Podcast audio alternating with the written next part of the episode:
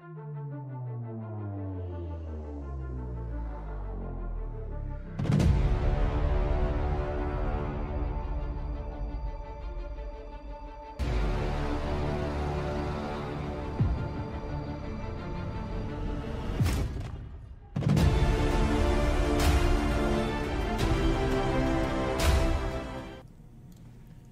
Good evening, everybody. Welcome back to the Mythgard Academy. This is session number nine of The Moon is a Harsh Mistress. Uh, so, yes, Stephen, I can in fact confirm we are having class tonight. Yes. Um, I am going to be traveling soon. So, uh, next week, I'm going away.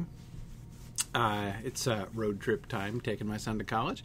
So, I will be on the road next week, but I believe I will be home uh, if all goes according to plan, I will be home by the week after that. So I think we'll only miss the one week. Um, that's not what the schedule says, I know, because uh, I wasn't sure of my dates. Uh, when I made it up, but I'm gonna be the schedule that is. Um, but I should be getting back, so I'm gonna try to fix that. So, um, yeah, Tomas, pretty much I ninety most of the way. Yeah, yeah, I ninety uh, all the way out to wherever Wisconsin or something, and then north uh, into into Minnesota. So yeah, no, I'm going to be uh, driving a lot over these next couple weeks. But um, but as I say, I think we're only going to miss one week. Uh, so I will be back on whatever is two weeks from today, 25th, I think, uh, is the is the day there. So. Um, Yeah, Steven says, I just need a broadcast set up in my car. Yeah, something like that. Um, I'm, I'm going to be doing other things in my car instead. I'm going to have the pleasure of, like, uh, composing uh, uh, accreditation documents and such from my car. So I'm gonna be I'm gonna be having more than enough fun uh, from my vehicle already. Um, but um, anyhow so that's uh, that is the plan and speaking of dates i did want to uh, just remind you guys um, uh, registration is open and the call for presentations is open uh, for both new england moot and middle moot New England Moot on the 25th of September, Saturday the 25th, and uh, and uh, Middle Moot on August. Uh, oh, coming again. Middle Moot on October 9th, Saturday, October 9th.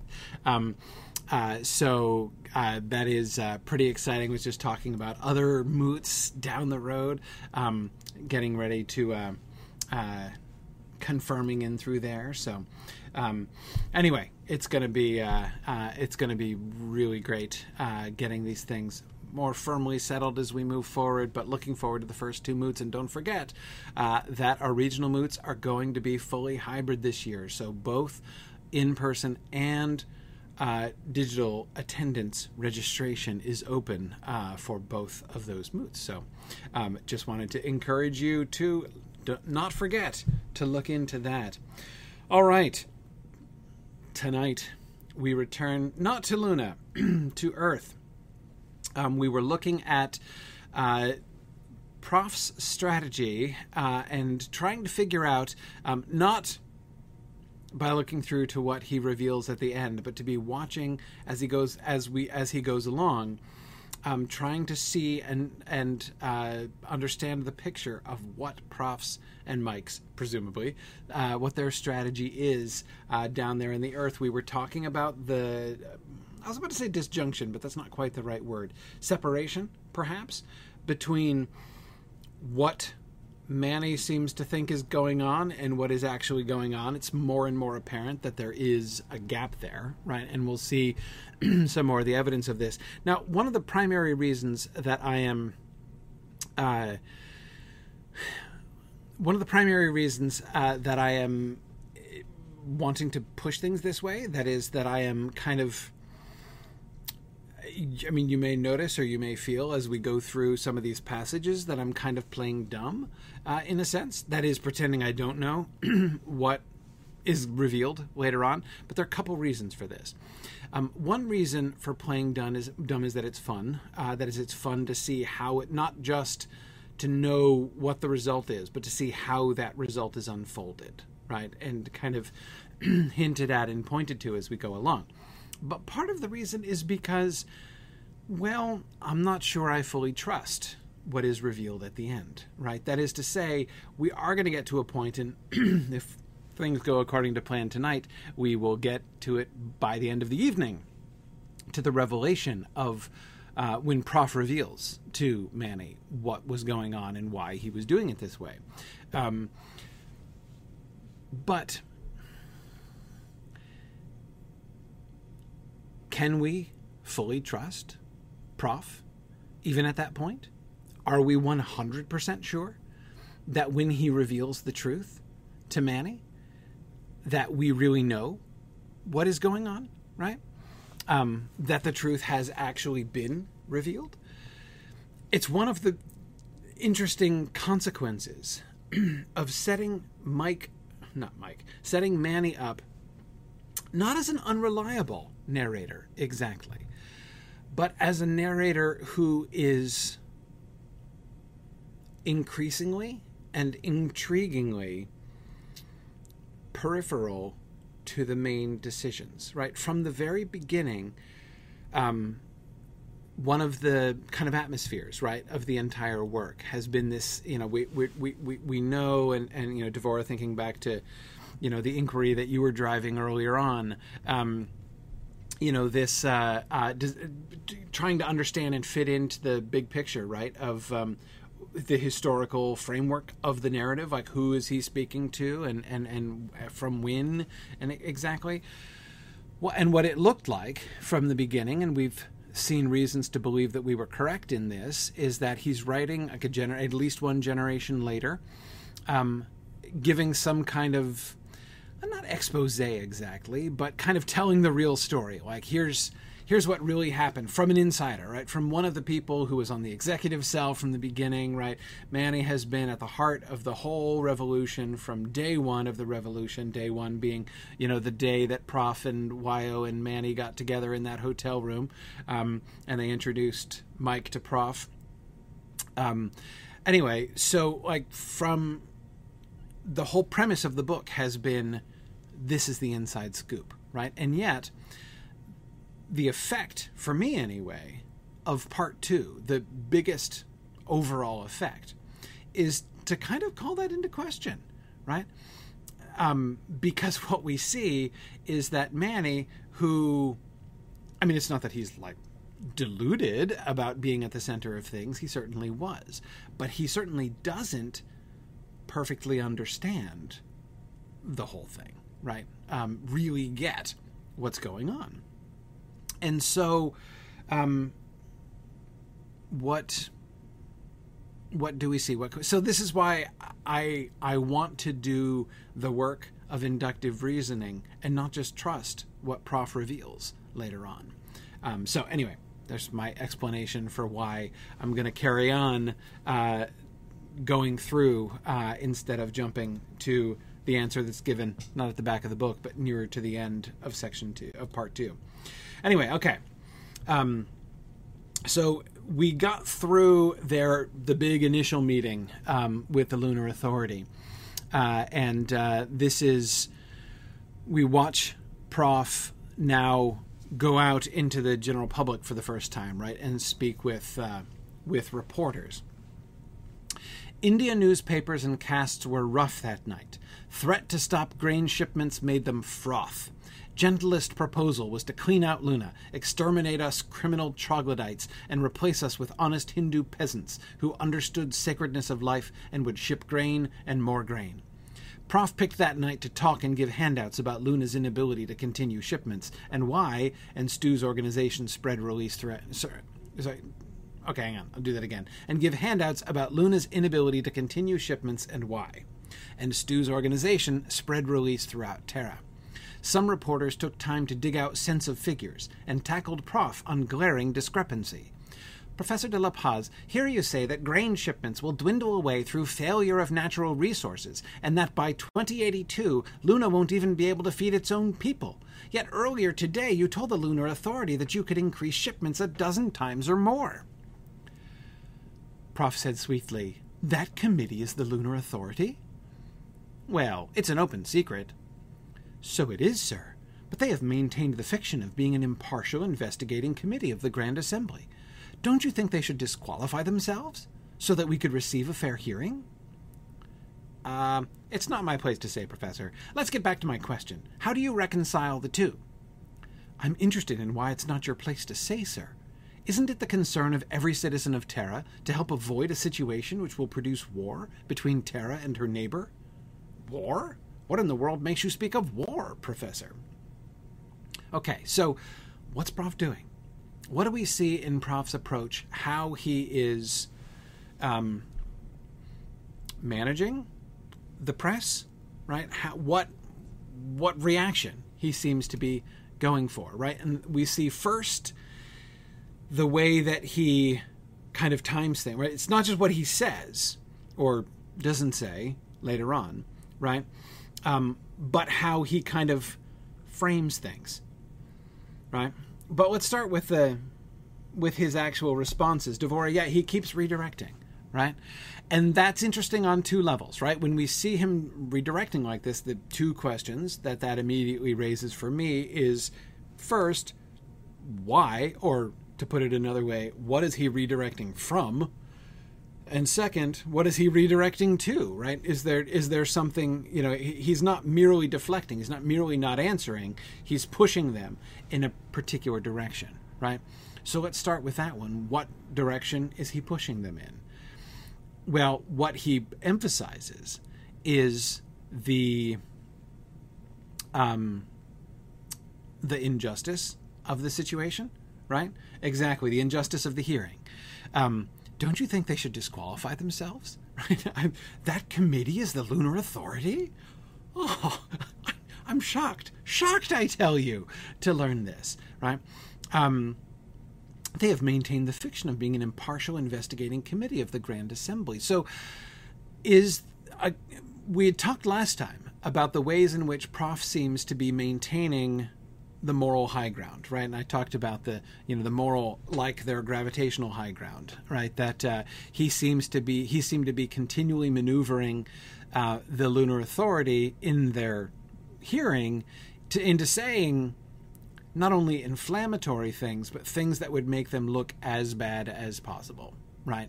Um, uh, like the outburst by the the North American guy, right? Um, who's uh, who's pretty consistent. Um, yeah, yeah. Um, so he is coming back to how like look, you know, look how we're being railroaded here, right? Look how this this is not only is this an inside job, right? Is the Lunar Authority trying to, you know, just kind of handle this by fiat um, without actually consulting the General Assembly, without actually, um, you know, bringing this to a fair hearing before, you know, a fair and impartial he- uh, hearing uh, before the Federated Nations, but. Um, but he uh, yeah, he, he shows, first of all, how they're being underhanded in doing this and how, you know, the delegates from Luna are being marginalized in all of this, right? So, outrage against them, right? Um, is he trying to sway public opinion in the favor of, um, in the favor of Luna, perhaps, right? Or at least get, uh, induce the earthworms to see that um, uh, what they're being given is that this is just serving the you know sort of the the private needs of the you know the, the private ends I should say of the lunar authority rather than uh, of of everyone of the whole people but that also he's directing them away from the question of the discrepancy, right? Which is a perfectly fair question because in quick succession, he did say, first, um, we will run out of food on Luna, or in Luna, uh, within eight years, um, six years. In six years. Um, but at the same time, we could increase grain shipments by a hundredfold. And there does seem to be an obvious discrepancy there. Um, and as David says, you know, he's he seems not to be actually interested in discussing the limits on Luna's grain shipments. Uh, he says he knows that hungry people won't care that Luna can't help them and insist on war. He cares more to undermine the lunar authority. Yes, yes, I think so. Um, I, I think so. Um, and I do agree, David, also that I think it's important that Prof is the first person to mention war. Um, again, you notice the shocked response by the reporter. War? What in the world makes you speak of war? If their mission, if their goal is to prevent war, right, to save Luna um, by seeking against hope, right, uh, a peaceful resolution to their conflict with Earth, which seems to be what Manny thought was supposed to be happening right on this that was kind of the whole point right? They're they're coming down here to you know to try to appeal um, uh, for recognition uh, and you know a seat at the table at the Federated Nations and all that kind of thing, right? Like to uh, not just be treated like a slave state that needs to be stomped back into submission, um, because otherwise, you know, they might, you know, Terra might start doing the stomping.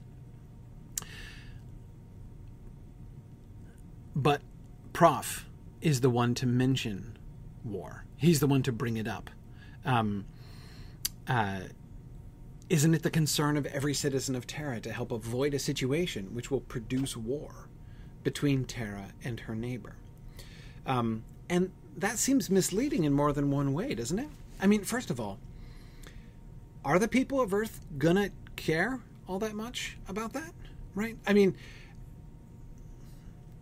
they don't believe, the people of Terra, don't see that the people of the moon can have any like this is not going to be a war, right? And when he says, "What in the world makes you speak of war?"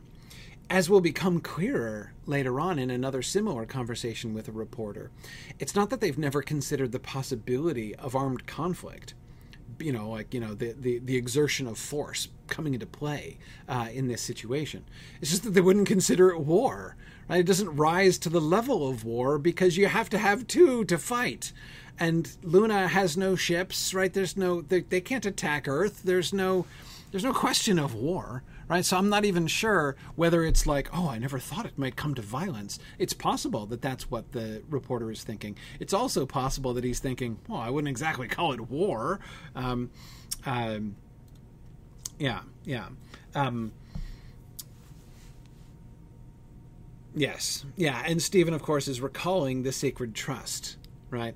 Uh, the sacred trust goes one way: no military use of the moon against Earth, um, and that sacred trust, Stephen, there's there's this irony that underlies that. Right? On the one hand, they consider Luna no threat militarily. On the other hand, the entire point of the lunar authority was, you know, and, and the, the you know the, the, the lunar charter was because the moon would be such a dangerous military base, which if it were controlled by any one nation from the earth, could be used as a lever uh, militarily to threaten all the others, right? It would give an enormous military advantage to anyone who controlled it. And so, in order to prevent that, the sacred trust was put into place, right? So, the sacred trust is based upon the premise that the moon is potentially a, an enormous military threat. Um, they just don't think that the loonies have the capability to use it, right? So as I say, there's there's kind of a lurking irony there. Um, uh, and yes, Bruce, you're right. Uh, not only is his um, the pro- uh, prof's re- reference of war um, sort of inflammatory in an unexpected way, clearly to the reporter. Um, but Bruce is right to say that uh, his characterization of the moon as Terra's neighbor, right, putting it on equal footing uh, with the Earth, is also kind of inflammatory, right? It's not her, it's not her satellite, it's not her colony, uh, it's um, it's her neighbor, right? Um, uh, clearly challenging them, almost sort of daring them to think in these completely new ways that they're not used to thinking about Luna. Um, but also, I want to go back to his deflection away from the grain question, right? Because on the one hand, you know, he certainly seems to be deflecting away from that, but on the other hand, he seems to be begging for that question, right? Notice how Manny observes somewhat wryly, right? Prof picked that night to talk and give handouts about Luna's inability to continue shipments. First, the people are all in a ferment because the news has gone out, right, about the threat to stop grain shipments, right? And the people, especially the people of India surrounding them, are in a froth about that, we're told, right? And instead of trying to smooth that over, right, instead of trying to manage that, Prof just pours gasoline on it, right? Um, by saying, no, now is the time to talk about how we can't possibly uh, continue with grain shipments. And then he's going to deflect, talking about the hundredfold increase, which you'd think he'd just be focusing on that, right? Let's not talk about the stopping, of, the cessation of grain shipments. Let's instead talk about how we can help. Um, it does seem that there is a, a very real political move that they could make here, right, to try to leverage the froth right? Um, the, uh, the, the the the public emphasis on food uh, to say, hey, uh, we are perfectly ready to go through. By all means, let's talk about the hundredfold increase plan, right? And how willing we are to do this and how we can make it happen. And all that has to happen is we just like if we get recognized, you know, by your leaders, then we're ready to do it, right? So it's only your leaders that are stopping this from happening. It's like it doesn't take much to imagine a way in which this could be spun well, right, and conveniently. And yet not only is Prof not doing it, he seems resistant to doing it. He's deflecting away from that and towards war. No, let's let's talk about let's invite you to imagine war with Terra instead. Really, Prof? Okay. Um uh so uh the the talk of war uh leads them to uh, discuss how on earth there could be a war, right? What the moon can possibly do. Uh, and so Prof asks him to explain. I parroted it. Prof and Mike had worked out stock situations. I had memorized and was ready with answers. I said, Do you gentlemen remember the Pathfinder? How she came plunging in out of control? They remembered. Nobody forgets greatest disaster of early days of spaceflight when unlucky Pathfinder hit a Belgian village. We have no ships, I went on, but would be possible to throw those barge loads of grain instead of delivering them into parking orbit. Next day, this evoked a headline Loonies threaten to throw rice. At moment, it produced awkward silence. What is the effect of this? Now, first of all, notice Manny says he had memorized the answers that he was supposed to give, right? So Manny is following orders here. He's following instructions from Prof and Mike. We have no ships, but would be possible to throw those barge loads of grain. They have no intention of throwing grain, right? I mean, it it strikes me as weird. And of course, the um, uh, not quite, but almost comical element of that um, gets immediately picked up in the headline, right? Which seems to undermine the entire thing.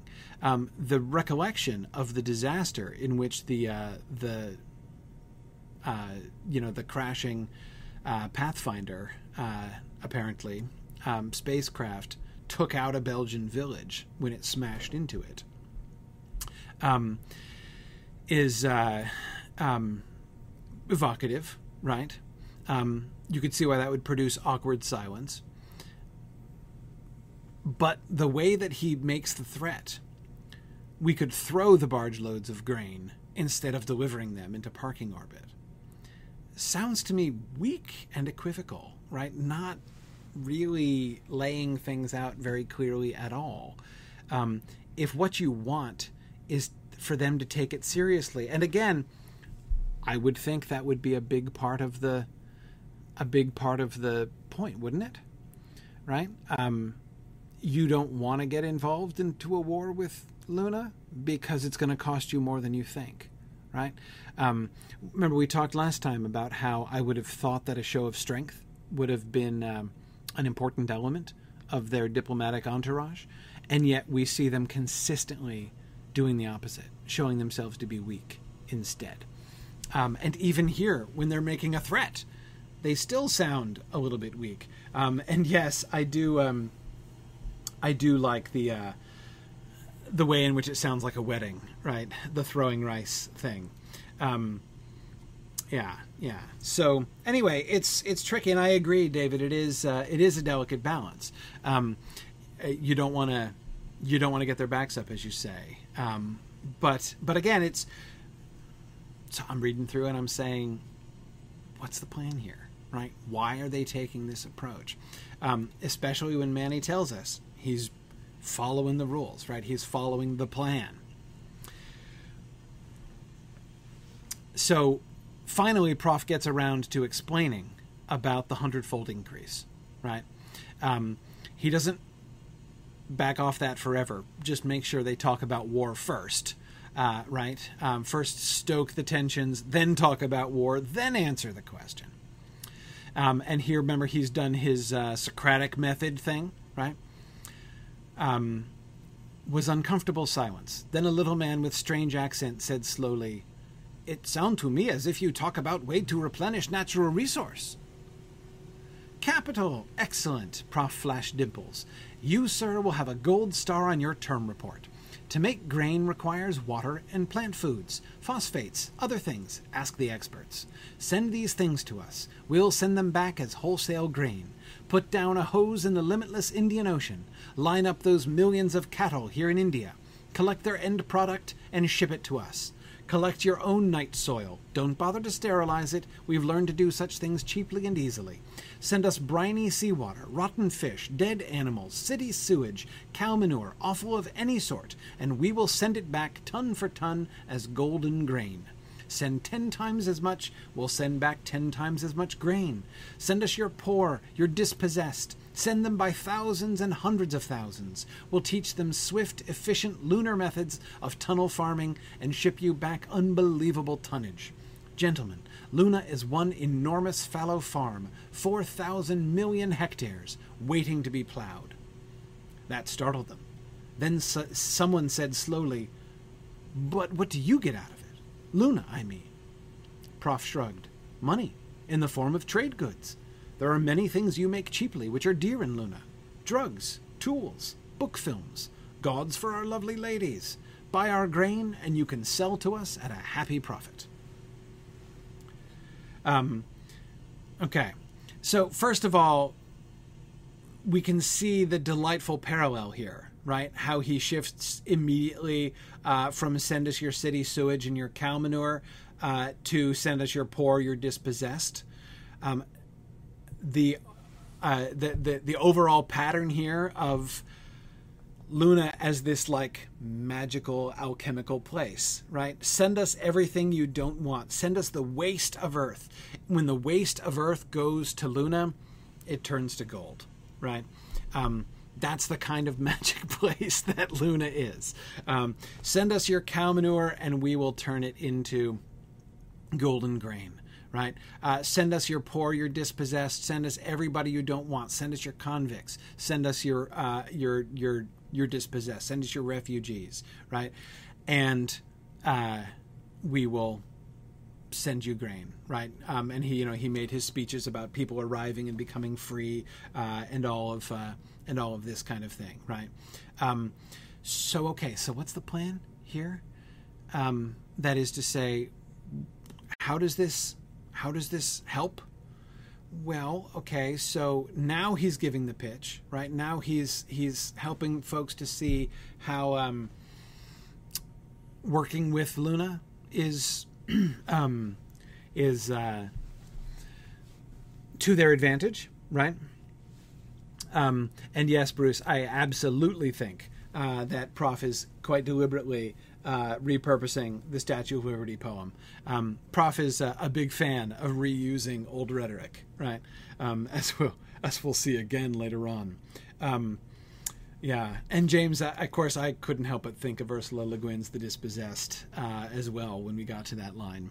Um, it is interesting, as of course we have another. Um, it would be a really uh, fascinating study. There would be, uh, I think, several really interesting um, uh, moot papers there. Right? Um, you've got the you've got the the two planet issue and the tension between the planets and the contrast between the planets and the you know the one which is sort of less outwardly attractive, right, but more utopian. Uh, you know, there's a there's a lot. There's a lot there, but there's a lot of parallels between the two. But of course, uh, Le Guin and Heinlein don't exactly either have the same interests or take the same line there. So I think it would certainly be a very interesting comparison. But anyway, um, okay. So again, what does this um, what does this all tend towards? Um, is he trying to make Luna sound like the goose that lays the golden eggs? So, like you know, if you if you bomb Luna, if you support the bombing of Luna, if you're you know if your leaders bomb Luna, they're going to end up you know killing the goose that lays the golden eggs. Um, maybe, maybe uh, to uh, to kind of invite people to think that. Also, um, you'll notice that the the exchange is so would seem so obviously weighted in favor of Earth, right? You know, we'll trade you, we'll trade you grain for cow poop, right? That that does not really seem very equitable to the point where the um the you know the reporter is wanting to see what the catch is, right? What do you get out of this, right? What does Luna get out of this? Um, surely, surely there has to be a catch, right? Um, yeah, yeah. Now David says I think it's uh, more likely they're trying to appear eminently reasonable. Yeah, it's a very reasonable thing, right? Which kind of makes his deflection before a little bit more conspicuous, doesn't it? Um, but yeah, no, this is reasonable, I think, and, and certainly paints this beautiful picture of the future cooperation, the potential future cooperation between Luna and Earth, and at a massive, undisguised profit for Earth, right? What could be better? Okay. Um, this is from Manny's conversation with the reporters about uh, about taxes, um, and uh, them trying to point out that um, Manny's exaggerating about the state of slavery that they live in because he's like, you guys don't even pay taxes, right? Um, so uh, the reporters are trying to characterize the loonies not as slaves, but as um, as freebooters, right? And so Manny has this uh, sort of interrogation to come back with them, right? And what do you get for your taxes? Huh? Taxes pay for government. I said, Excuse me, I'm ignorant. I've lived my whole life in Luna. I don't know much about your government. Can you feed it to me in small pieces? What do you get for your money? They all got interested, and anything this aggressive and anything this aggressive little chum missed, others supplied. I kept a list. When they stopped, I read it back. Free hospitals. Aren't any in Luna. Medical insurance. We have that, but apparently not what you mean by it. If a person wants insurance, he goes to a bookie and works out a bet. You can hedge anything for a price. I don't hedge my health. I'm healthy. Or was till I came here. We have a public library, one Carnegie Foundation started with a few book films. It gets along by charging fees. Public roads. I suppose that would be our tubes, but they are no more free than air is free. Sorry, you have free air here, don't you? I mean, our tubes were built by the companies who put up money, or built by companies who put up money and are downright nasty about expecting it back and then some public schools. There are public schools in all Warrens, and I never heard of them turning away pupils, so I guess they are public. But they pay well too, because anyone in Luna who knows something useful and is willing to teach it charges all the traffic will bear. I went on. Let's see, what else? Social Security. Not sure what that is, but whatever it is, we don't have it. Pensions. You can buy a pension. Most people don't. Most families are large and old people, say a hundred and up, either fiddle along at something they like or sit and watch video. Or sleep. They sleep a lot, after, say, 120. And of course, this is Manny segueing to this other topic he is supposed to hit, which is longevity on the moon, right? That the moon is a very desirable place. Again, the magical place, right? It's not only, you know, the place where you, you know, turn cow poop into golden grain, it's also the fountain of youth, right? Um, you know, Stephen, you were mentioning Uncle Andrew uh, before. Yeah, here it is. There it is again, right? Uh, yeah. Um, um, one of the things, of course, we can see in this passage is once again um, through Manny's guidance, our um, what sort of assumptions about um, um, assumptions about Terra and Luna being called into question, um, uh, facing down some of the sets of assumptions that um, uh, that earthworms have about taxes and government and all that kind of thing. What what um, what exactly do you get from the government?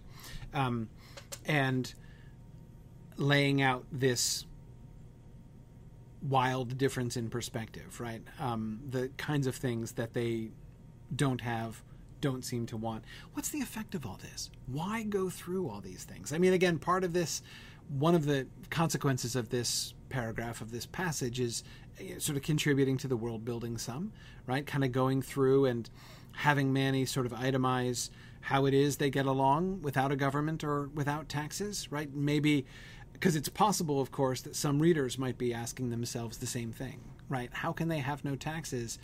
Um, how do they get by with no government, right? Um, and here's Manny's explanation of how they get by uh, without government. Um, why talk to uh, the earthworms about this, though?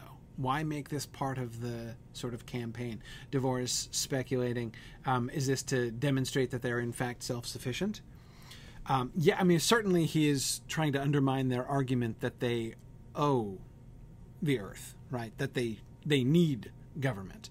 Um, if uh, the ultimate goal is to have Luna be recognized and left alone, um, how can they be left alone? Won't it just be chaos, right? If they don't have a government, if if there's just this vacuum where you know the warden used to be, um, and if the Lunar Authority pulls out and does nothing at all, then you know surely things are just going to to develop. They have to have government, right? They have to have all of these things, and Manny argues, no, no, we don't need this, and shows some of the differences in their culture, right?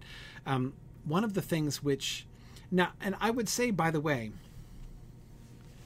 I cannot imagine, although his argument kind of works, I find as I read it that the only reason that for me it kind of works is that I've been oriented to loony society, right?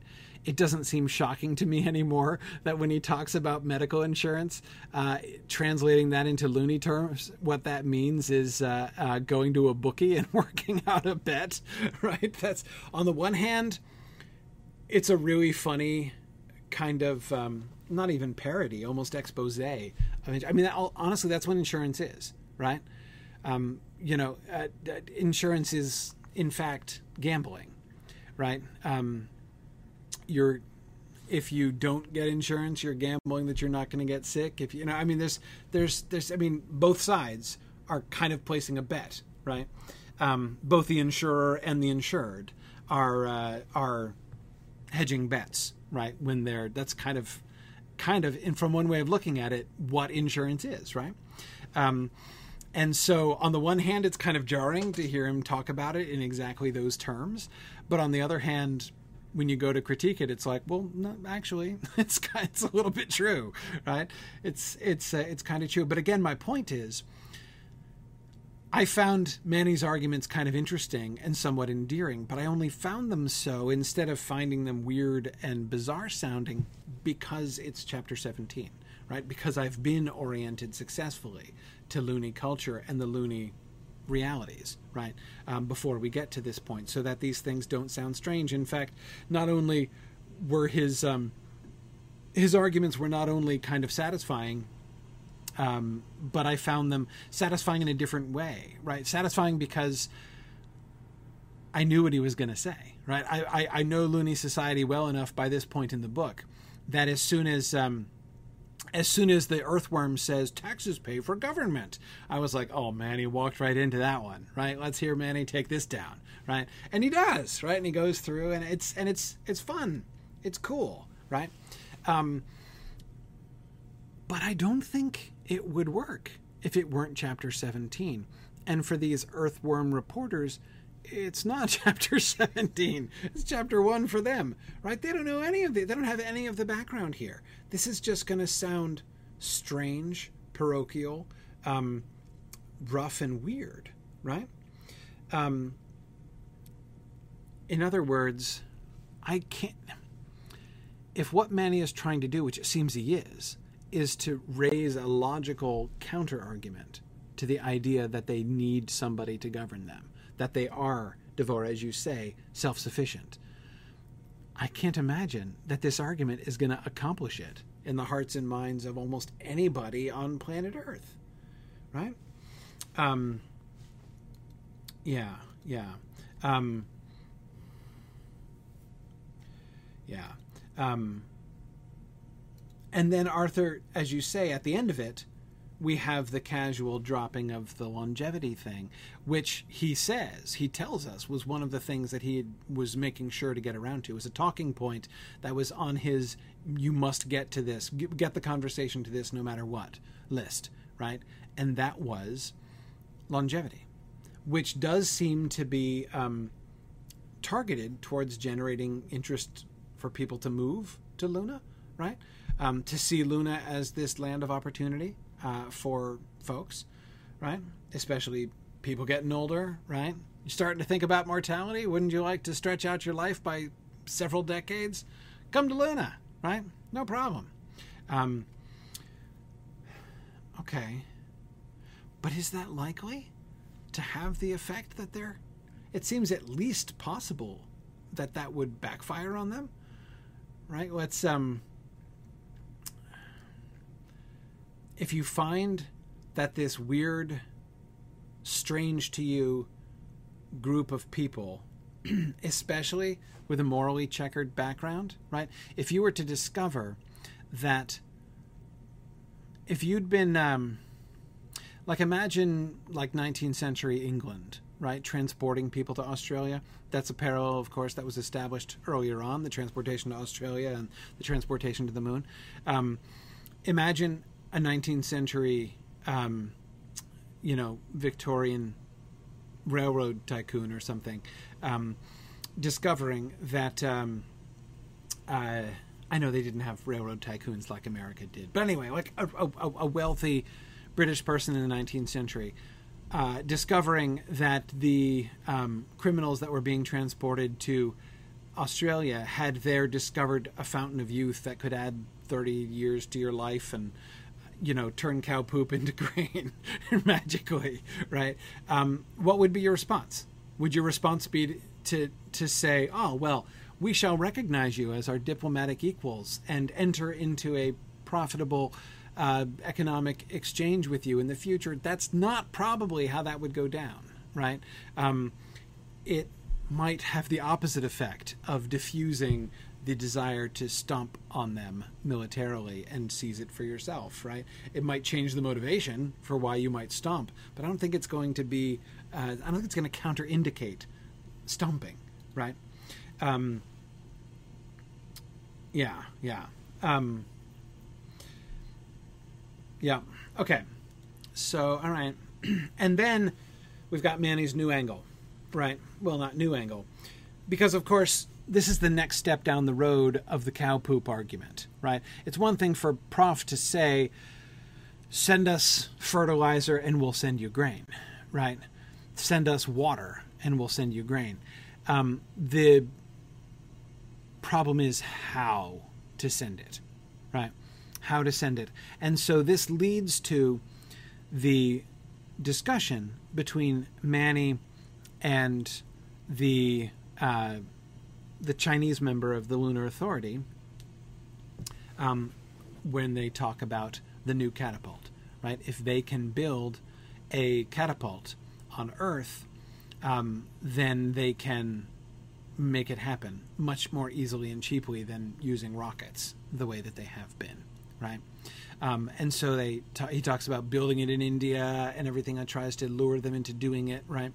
Um, remember, by the way, that Prof first observed that this guy i'm forgetting his name now um, but anyway the the chinese the guy who's going to be the prime minister of china uh, someday um, as uh, manny reveals um, that he could be enormously important to their cause and then he sends manny in to talk to him alone right?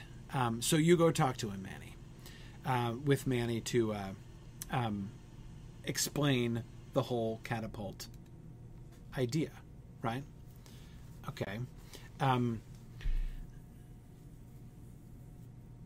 and then having explained it, which sounds like mostly reasonable, right? My, my favorite element is, you know, talking about this almost horizontal um, uh, catapult on top of like these really high mountains, and uh, you know the Chinese guys like, well, uh, wouldn't snow and ice be a problem? We'd have to clear that wouldn't we?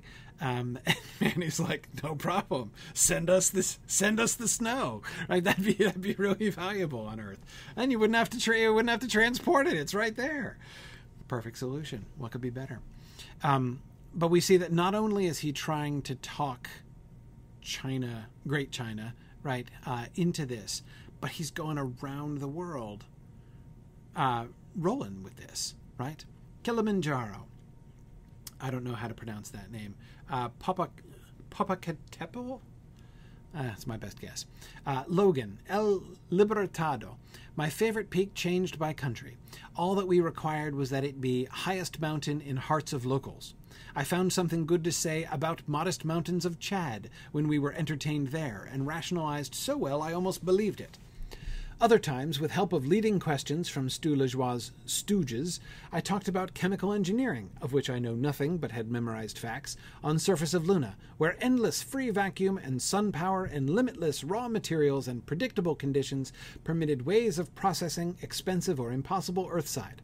When day arrived that cheap shipping both ways made it profitable to exploit Luna's virgin resources was always a suggestion that entrenched bureaucracy of lunar authority had failed to see great potential of Luna. True. Plus answer to a question always asked, which answered which answer asserted that Luna could accept any number of colonists. So um, this is a clear trend, right? This like the positive message. You want to work with Luna. And I love the way that he is playing on each one of their patriotisms and their greed, right? Um, if you work now, you can make your country, right, the center of this new trade to uh, to the moon, right? You can have this like practical monopoly on the goose that lays the golden egg up there, right? And oh my goodness, in every way, not only is there the cow poop question, but my goodness, look at this. We've got all of this uh, endless free vacuum and sun power and limitless raw materials and predictable conditions. Oh, we can we can process things in ways that are just impossible here on earth, right? It really is a magical realm where these things can happen that can't happen anywhere else, right? Um, and um, Oh, by the way, and we can accept any number of colonists, right? So, all of you overcrowded cities, no problem, right? We've got your solution here unlimited uh, emigration uh, from your uh, country. And uh, no, so again, like working with us can solve all of your problems, right? We are an absolute gold mine. Um, and the Lunar Authority, they're the enemy, right? They're, first of all, idiots. And second of all, an obvious impediment to this whole thing. If once we are free and able to enter into the marketplace as an equal partner, right, as a free partner, oh my goodness, the possibilities uh, for any one of your countries to make itself the center of this incredibly lucrative trade, just unbelievable. Um, uh, I mean, okay, all right. So this seems to be the message, I guess. That sounds maybe like a winner, right? I think that might work. Where's Prof going? Prof enjoyed it all, rough as it was on him. Prof had great capacity for enjoying. He always had something new to tell about great future of Luna. In New York, he gave managing director of a hotel chain, one with Rabbit trademark, a sketch of what could be done with resorts in Luna. Once excursion rates were within reach of more people. Visits too short to hurt anyone, escort service included, exotic side trips, gambling, no taxes. Last point grabbed attention, so Prof expanded it into longer old age theme, a chain of retirement hostels where an earthworm could live on Terran old age pension and go on living 20, 30, 40 years longer than on Terra. As an exile, but which was better? A, li- a live old age in Luna or a funeral crypt on Terra? His descendants could pay visits and fill those resort hotels. Prof embellished with pictures of nightclubs with acts impossible in Terra's horrible gravity, sports to fit our decent level of gravitation, even talked about swimming pools and ice skating and possibility of flying. Thought he had tripped his safeties. He finished by hinting that Swiss cartel had tied it up. Um, okay. Uh, so what on earth is going on here, right? Um, what is going? So first of all, um, the uh, hotel chain with the rabbit trademark is that a Playboy reference? I don't understand. I mean, it, I don't know of any hotel chain, or was did there used to be one that had a rabbit trademark? Or, um, I mean, the immediate reference to, uh, you know, escort services and nightclubs.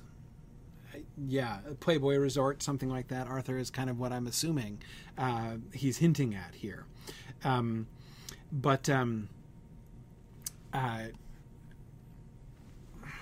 and that's interesting, Devor. I hadn't thought of that.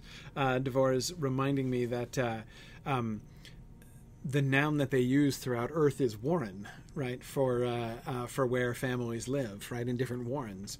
Um, so uh, the rabbit thing kind of kind of kind of works, right? Uh, though perhaps not not that way. So um.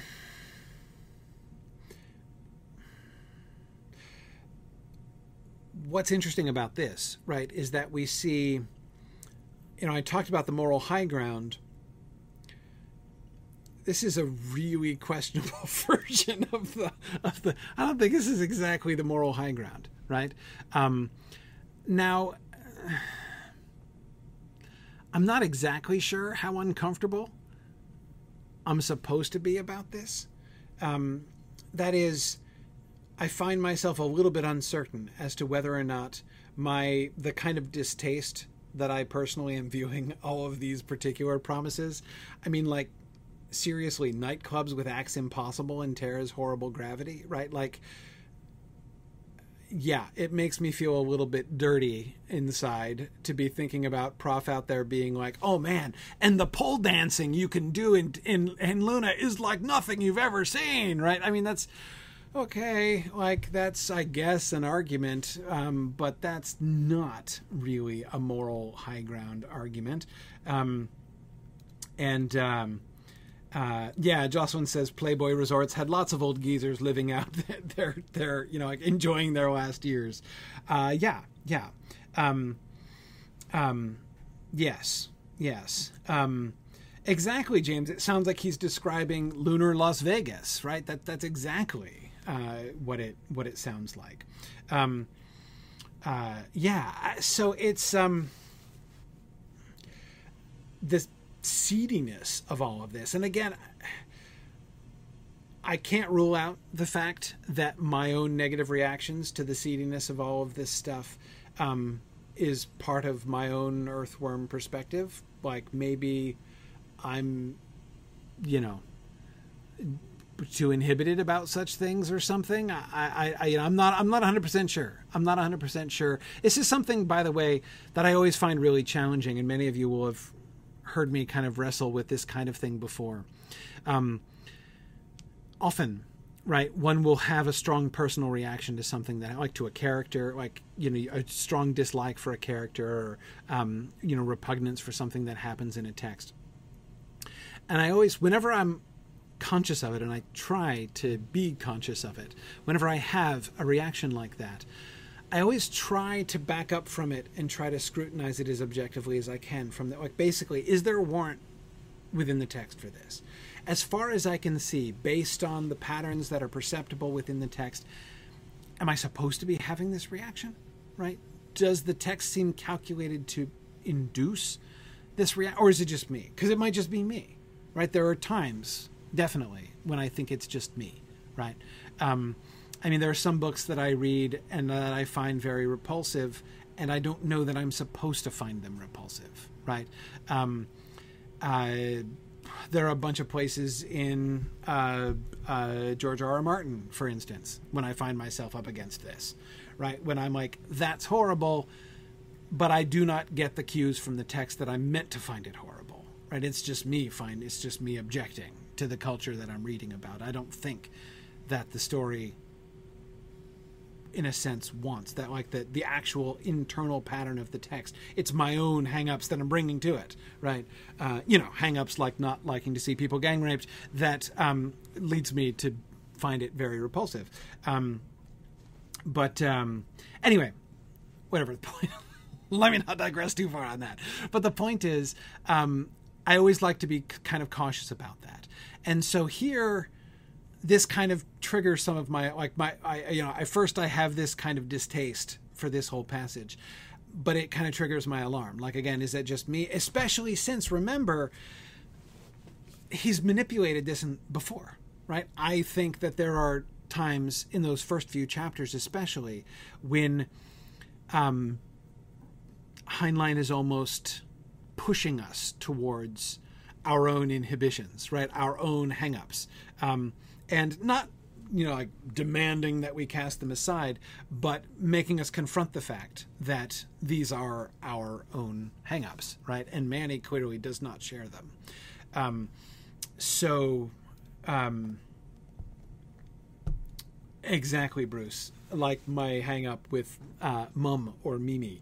Yes exactly. Um, the uh, the crossover between the maternal and uh, the connubial uh, in Mimi bothers me, but it's clear from a loony perspective it shouldn't bother me, right? And so that tension between how I actually feel when I read it uh, and how the text is prompting me seems to be prompting me to feel, right? Um, seems to me to be part of the experience, and so it's important for me to be aware of that, right? Um, you can't always trust your own feelings as an indicator of what where like the text is going. You know what I mean? Um, so okay. Um,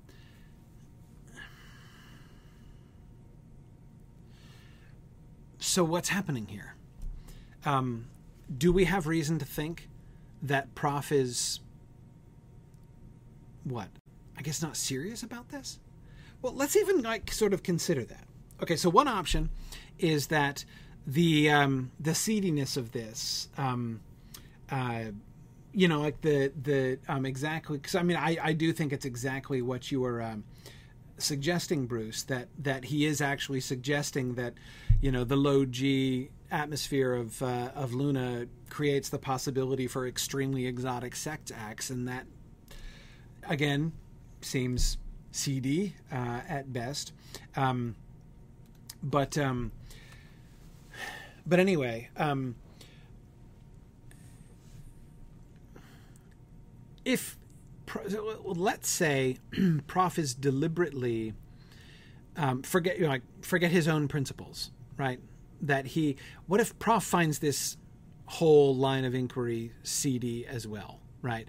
Um, that Prof is not sincere in commending any of this, right? But rather he's doing it because he thinks it will have appeal, right? He believes that this is calculated to appeal to certain audience. I mean, he's talking to the manager, the director of a hotel, the managing director of a hotel chain in New York.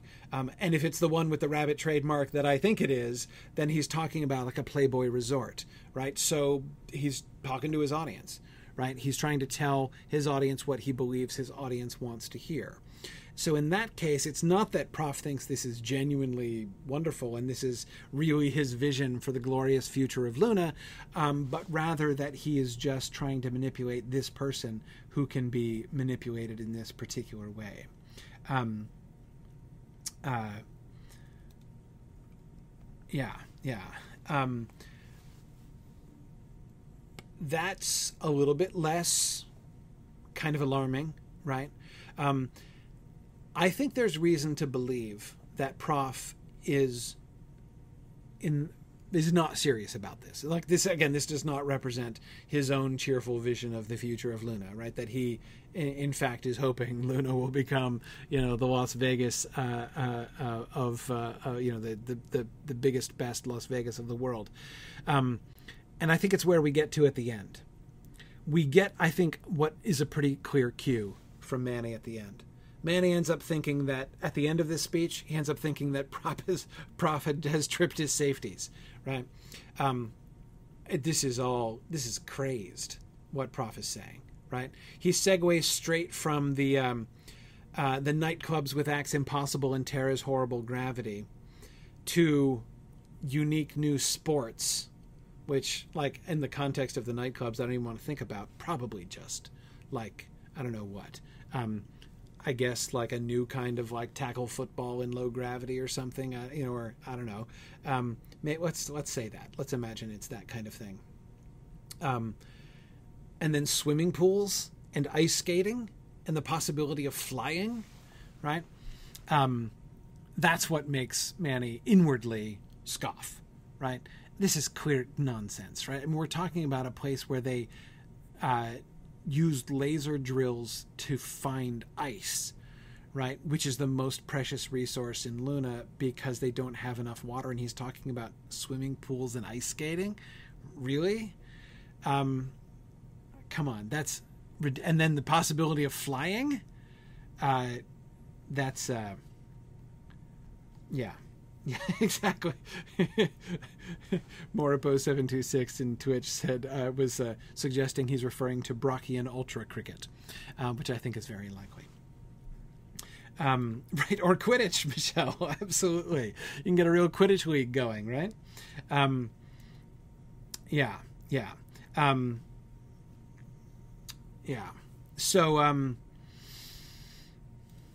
Yes, and Arthur, I do appreciate that. Arthur is uh, uh, pointing out, uh, Arthur, one of our resident uh, uh, uh, Heinlein experts, said that there's a little Easter egg there in the possibility of flying reference.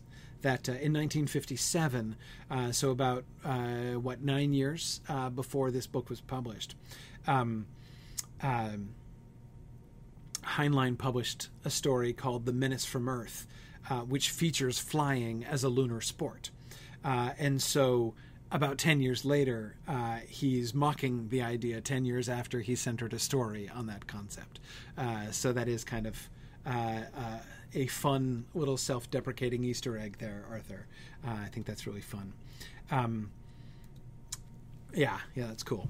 Um, but anyway, so the fact that the um, the impossible nightclub acts lead prof directly to promising swimming pools, um, ice skating, and flying, uh, which Manny obviously considers impossible, um, suggests to me that Prof is just saying anything that he wants people to hear. Even he finished by hinting that Swiss cartel had tied it up. He's trying to create a bidding war against fake opposition, right? Not only is none of this true, it's certainly not true that a Swiss cartel has tied this up.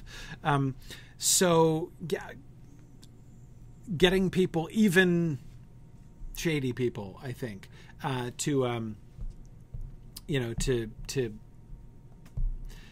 uh, what compete with each other, right? This is you know making Luna out to be intensely desirable, right? That's um, uh, seems to be the goal, right? So they're creating pro Luna sentiment, helping people to see the wonderful future in cooperating with Luna. Um, because of course the other implication is that remember this kind of follows on from the uh, the way that Manny was suggesting the Lunar Authority had not um, you know sufficiently exploited the wonders of Terra, right or of Luna rather. Um, now we can see all of the ways in which that's true. Um, they didn't realize about the pole dancing. Oh my goodness, so many possibilities. Then we get Manny walking into trouble, right? Guess I'm ignorant and stubborn. Was both in place called Lexington, Kentucky, in central managerial area. One thing no doctrine about, no memorized answers, was life in Luna. Prof said to tell truth and emphasize warm, friendly things, especially anything different. Remember, that's Prof's advice. Remember, Manuel, the thousands of Terrans who have made short visits to Luna are only a tiny fraction of 1%. To most people, we will be as weirdly interesting as strange animals in a zoo. Do you remember that turtle on exhibition in Old Dome? That's us. Certainly did. They wore that insect out staring at. So when this male-female team started quizzing about family life in Luna, was happy to answer. I prettied it only by what I left out. Things that aren't family life, but poor substitutes in a community overloaded with males. Luna City is homes and families mainly, dull by Terra standards, but I like it. And other Warrens much the same, people who work and raise kids and gossip and find most of their fun around dinner table. Not much to tell, so I discussed anything they found interesting. Every Luna custom comes from Terra, since that's where we all came from. But Terra is such a big place that a custom from Micronesia, say, might be, may be strange in North America. Um, what do we see here? Yeah, Devore says this was the part when I realized what a fantastic job Heinlein had done drawing me into the loony mindset. I agree. Um, when Manny gets arrested for indecency at the end of this, right, polygamy and indecency and inducing others to the same, uh, it's it's a shock, isn't it? Right? It's like, well, it's just he's talking about the wonderful Davis family, right? What you know? Yes, you, you know, it's we've kind of become acculturated to this, right? Um, but notice the two clear things that are happening here, right? First, Manny's ignorance, right? His innocence, even. Notice his rationalization right there in that last sentence. Every Luna custom comes from Terra, since that's where we all came from. But Terra is such a big place that custom from Micronesia may be strange in, uh, in North America, right? So yeah, so I, you know, I understand that the way that we do things in in Luna are going to be a little different from what these people are used to. You know, just like somebody from Micronesia would, would be different. But you know, so I'll, I'll have to explain, right? But, you know, I'm sure it's going to be fine. Um, I'm sure it's going to be fine. And then, uh, so that's one thing, is to notice how blithely Manny walks into this, right? Was happy to talk about it. Um, I discussed anything they found interesting. But it's not just his innocence. It's not just the the the um, how he walks into this trap, right? It's how manifestly he is set up for this trap. It's not just that Prof deliberately left him uncoached on this subject, right? No, let's just let Manny go and talk about his family, because I know how Manny will talk about his family, right? So, yeah, no memorized answers. Just tell him the truth, right? Prof said to tell the truth and emphasize warm, friendly things especially anything different. Right? That's the real kicker, right? Especially anything different. Um, yeah, it's uh, people. They're going to find us weirdly interesting, right? Oh no, they're going to love that, right? By all means, by all means. Um, tell them all the strangest thing. You know, the stranger, the more unlike their customs it is, the better, right? He said good night and left. I had with me, always, a picture of my family, newest one, our wedding with Wyoming. Brides are at their prettiest, and Wyo was radiant, and rest of us looked handsome and happy, with Grandpa tall and proud and not showing failing faculties. But was disappointed. They looked at it oddly. But man, Matthews' name was, said, Can you spare this picture, Colonel? Winced.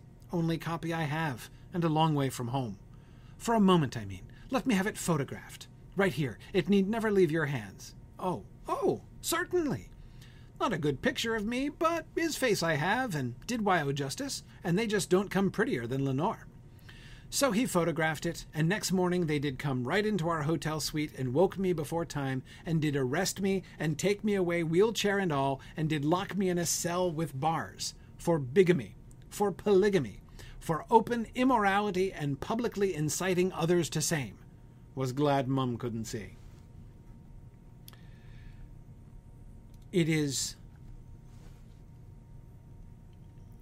so clear that this is exactly what Prof wanted. They knew this would happen, right? They absolutely knew this would happen, and Manny was completely unsuspecting.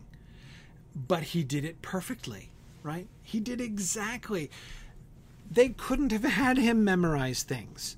If their goal was to get Manny arrested for open immorality and publicly inciting others to the same, um, they couldn't he couldn't possibly have memorized a better script than the one he was doing right? Um, it's um, it's amazing. It's amazing. Um,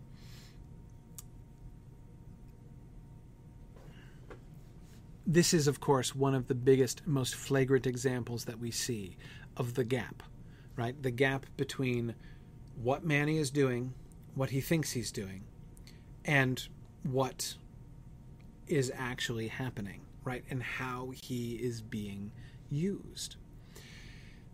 We've just been looking at a whole bunch of passages where they're se- they're seeming to like the the the, the shape of their um, the shape of their rhetoric seems to be targeted at raising positive views of Luna, right? Rallying sympathy for Luna, creating motivation for Terrans to want to side with Luna, right? Or um, at least kind of, you know, get in with Luna. Certainly not leave Luna a blasted wasteland where they have to start everything over again and in the hands of the Lunar Authority, right?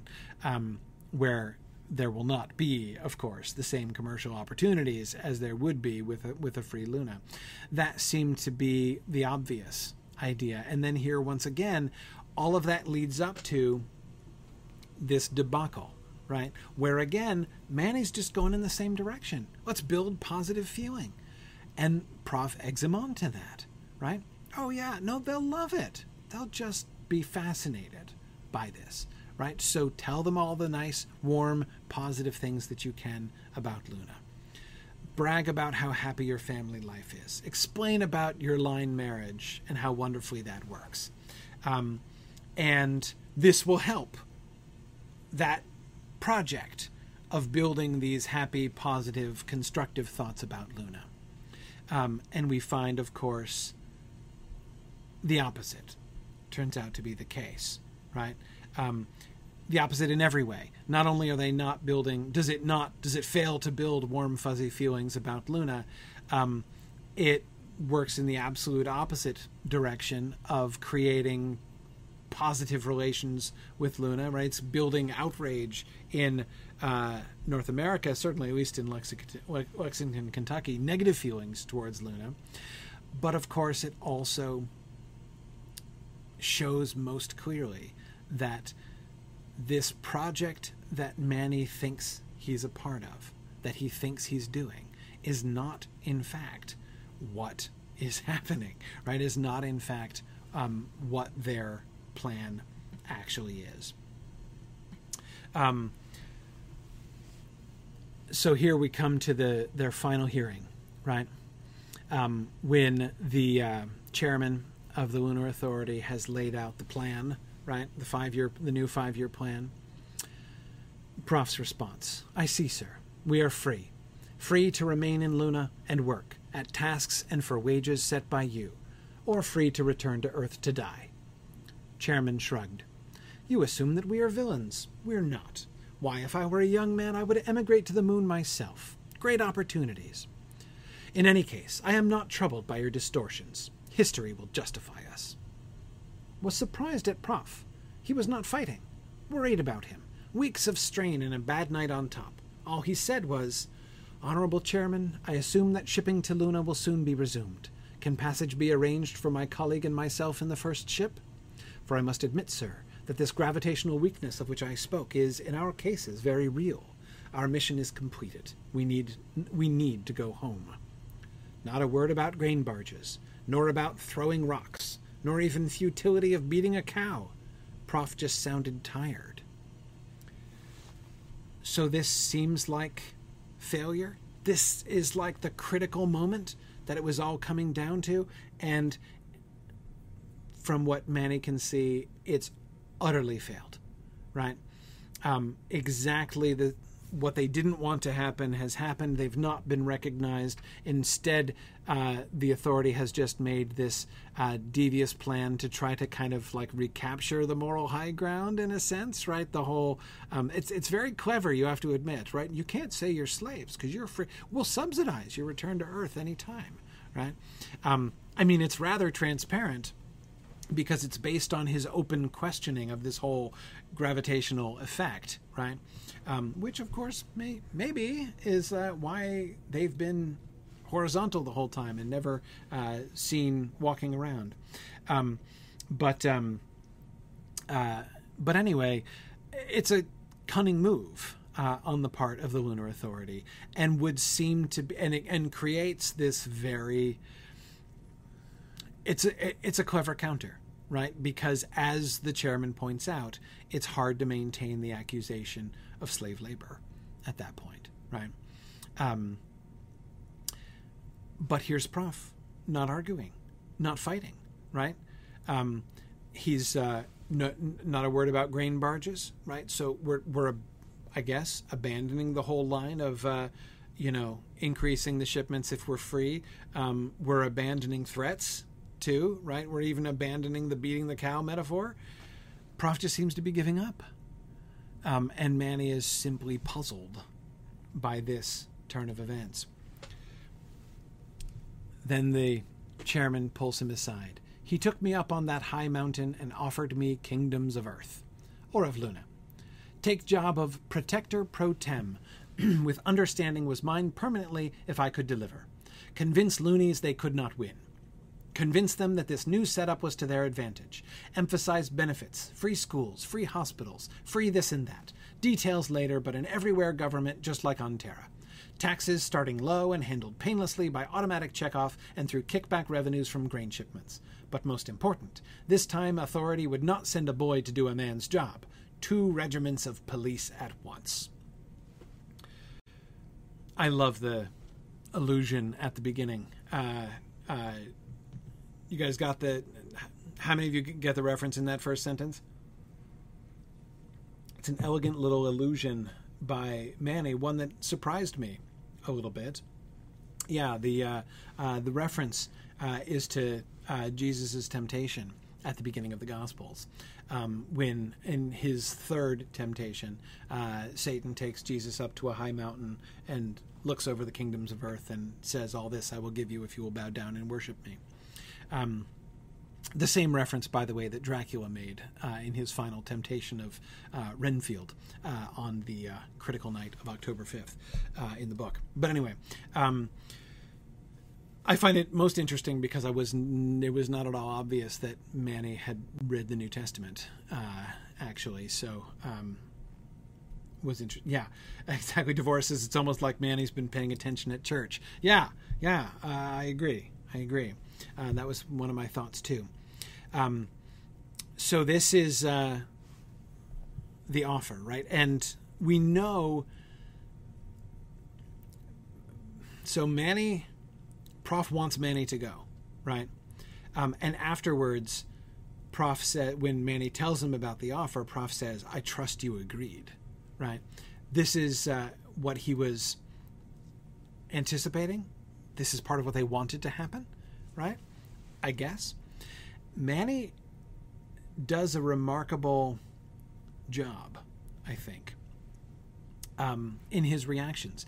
Notice how carefully he's controlling himself. Remember at the beginning, in the early hearings, he was given a sedative in order to make sure he didn't react too violently uh, or rashly against the things that the lunar authority said.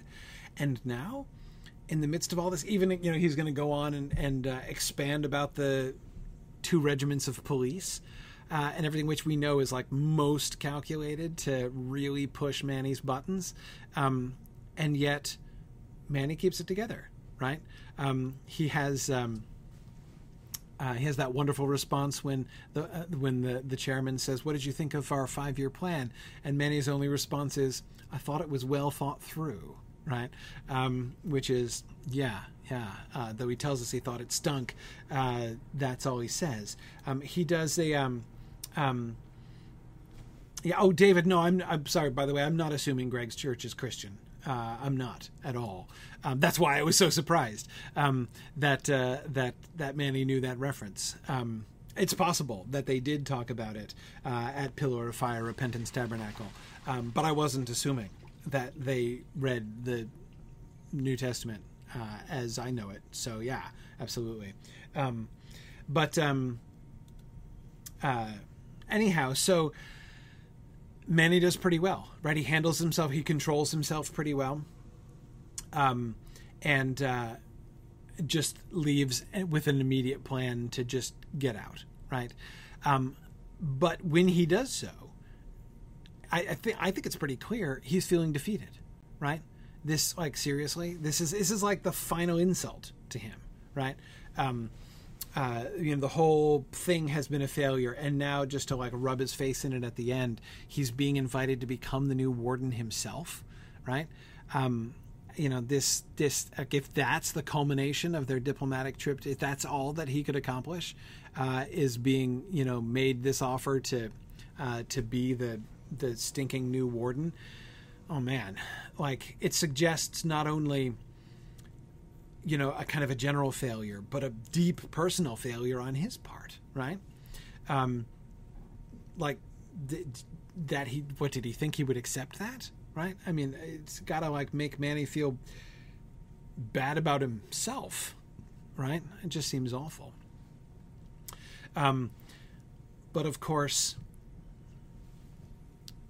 Prof shows pretty quickly after they operate Plan Scoot and get out of there. Uh, and they're in the uh, the spaceship on the way back. Um, this was never the point. They didn't fail, and we see it first in what we're told about the results of his arrest in Lexington, in Lexington, Kentucky. Right.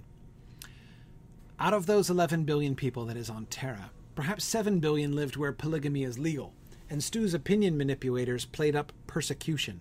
It gained us sympathy from people who otherwise would never have heard of us, even gained it in North America and other places where polygamy is not legal from people who believe in live and let live. All good, because always problem was to be noticed.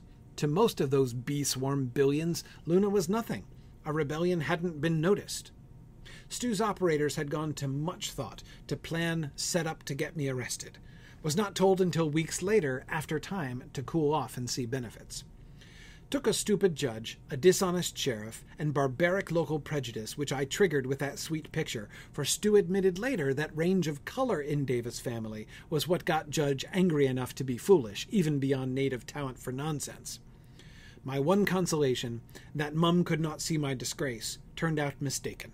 Pictures taken through bars and showing grim face were in every Luna paper, and write ups used nastiest Earthside stories, not larger number, that deplored injustice. But should have had more faith in Mimi.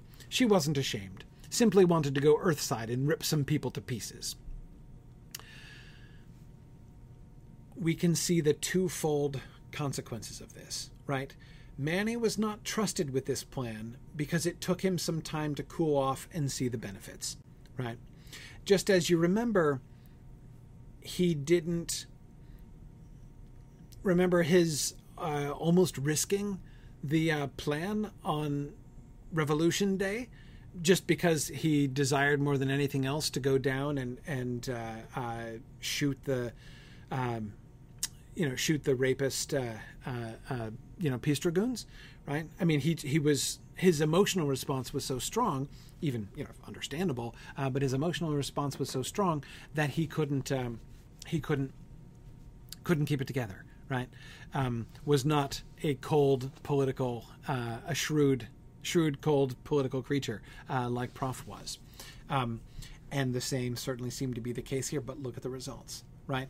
It was a huge net win on Luna, even in North on Terra, even in North America, right? This was great press for them.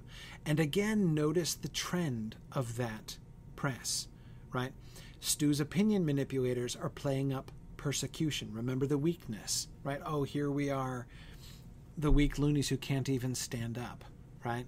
Um, being persecuted by the big bullies, which was how they were slanting the entire council thing from the beginning. What they seem to be trying to emphasize in their show of physical weakness, which again is not totally faked, obviously, but uh, which was deliberately emphasized. Um, so, excellent uh, general press uh, across the world um, for this, but also in Luna. And notice how it's being manipulated in Luna as well, right? Um, Manny's first impulse was hoping that nobody in Luna would ever know about this because he was personally embarrassed by it, right? He was personally ashamed and was afraid he was going to be bringing shame on his family, right? Especially since presumably not presumably, he knew for sure that that picture of his family, that private picture of his family, was being, um, you know, it was be. I mean, it was not just an insult to him personally; it's an insult to his whole family. I mean, he's he feels bad about that, right? Angry, right, but also bad about that. Um, and the result is a rallying cry in Luna, and notice how that's being manipulated by Mike and Prof the majority of the response to the arrest in Terra is outrage against it, and therefore more sympathy for the Luna cause. But on Luna, they filter out the majority positive stories and only send, circulate the nastiest write ups, the nastiest Earthside stories. Um, so we have the careful control of both um, of both of these things. Um, yes, Bruce says that uh, Loving versus Virginia was decided in 1967, right around when this book was uh, was published. Heinlein is directly addressing that topic here. Yeah, the the racial intermarriage thing. Yeah, uh-huh. Um, yeah, yeah, good. Um, yeah, so I mean, it's right after this that that, that case was right after this book was published. But but yeah, exactly. I mean, that's uh, very much a hot button topic at this point, 1966. Um, absolutely. Um, so, what's going on here? What is the plan? What does Prof tell us is the plan based on what we see? Um, we get this is our first clue even before Manny's arrest, which is our second big clue, right? Maybe not first, but one of the biggest clues we get here is this discussion when they're, they're talking about this author that Prof wants him to read, and then he tells Manny, but don't read him until this is over. Too many facts hamper a diplomat, especially an honest one. I'm not especially honest, but you have no talent for dishonesty, so your refuge must be ignorance and stubbornness. You have the latter, try to preserve the former. For the nonce, Lad, Uncle Bernardo is terribly tired, he says, which was no doubt true, but he also wanted to stop having this conversation with Manny, right? So we get this strong hint, right? Manny has no talent for dishonesty, so his refuge must be ignorance and stubbornness. The stubbornness which he natively has um, is going to serve them well, um, and his ignorance must be preserved because he has no talent for dishonesty. Right? So we get a clear indication of what exactly they are thinking. Now, Sarah, you're right. Um, Manny is good at keeping the secret of Adam Selene, right? Um, it's not that he can't keep a secret, but that's different from what Prof is talking about. Um, and we'll we'll come back to that. Um, yeah, we'll oh, we'll get to it here. Um, this passage and the next. We had two days with naught to do but undergo drastic routines to keep us from carrying umpteen plagues to Luna, but didn't mind shaking from induced chills and burning with fever. Free fall was such a relief and was so happy to be going home. Or almost happy. Prof asked what was troubling me. Nothing, I said. Can't wait to be home. But, truth is, ashamed to show face after we've failed. Prof, what did we do wrong? Failed, my boy? Don't see what else can call it. Asked to be recognized. Not what we got. Manuel, I owe you an apology. You will recall Adam Selene's projection of our chances just before we left home? Stu was not in earshot, but Mike was word we never used, was always Adam Selene for security. Certainly do, 1 in 53, then when we reached Earthside drop to reeking 1 in 100. What you guess it is now? 1 in 1000? The odds against us are now only 17 to 1, and they've been shortening all month, which I couldn't tell you was amazed, delighted, overjoyed, hurt. What do you mean couldn't tell me? Look, Prof, if not trusted, deal me out and put Stu in executive cell. Please, son, that's where he will go if anything happens to any of us, you, me, or dear Wyoming. I could not tell you Earthside, and can tell you now, not because you aren't trusted, but because you are no actor. You could carry out your role more effectively if you believed that our purpose was to achieve recognition of independence. Now he tells. Manuel, Manuel, we had to fight hard every instant and lose. So? Am big enough boy to be told? Please, Manuel, keeping you temporarily in the dark greatly enhanced our chances. You can check this with Adam. May I add that Stuart accepted his summons to Luna blithely without asking why? Comrade, that committee was too small, its chairman too intelligent. There was always the hazard that they might offer an acceptable compromise. That first day there was grave danger of it. Had we been able to force our case before the Grand Assembly, there would have been no danger of intelligent action. But we were balked. The best I could do was to antagonize the committee, even stooping to personal insult, to make certain of at least one holdout against common sense. Guess I will never understand high level approach, says Manny. Um, okay. So, exactly, Stephen. His intent is trusted, but his ability is absolutely not trusted. Exactly. So, it's not that they think he can't keep a secret, right? It's not that they don't think he can be trusted. It's that they don't think he will be able to perform. If he knew what was needed, he would not have been able to do it. The only way that they could get Manny to play the role they needed him to play was for him not to know that he was playing a role. Right? For him for them to set him up to do what they knew that he would do naturally, honestly, unforcedly. Right? And they had to manipulate him into doing that. And what was it? What was it exactly that they were trying to do? And the answer is fight hard every instant and lose, right? They didn't go there to achieve recognition of independence. They had to fight hard every instant and lose. Um, that was the goal. And so he goes on to explain what we were suspecting earlier on that he was deliberately antagonizing um, the chairman, the, uh, the committee. Um, he seemed to we talked about him maneuvering them into saying rash things right which seems to be true right? Um, and uh, but what was a little bit less clear was exactly what the end of that was.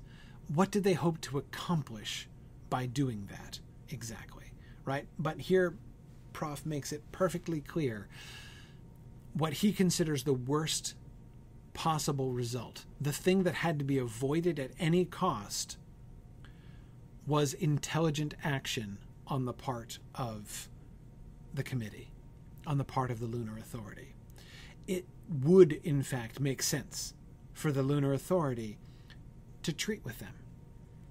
It's like they had really good arguments.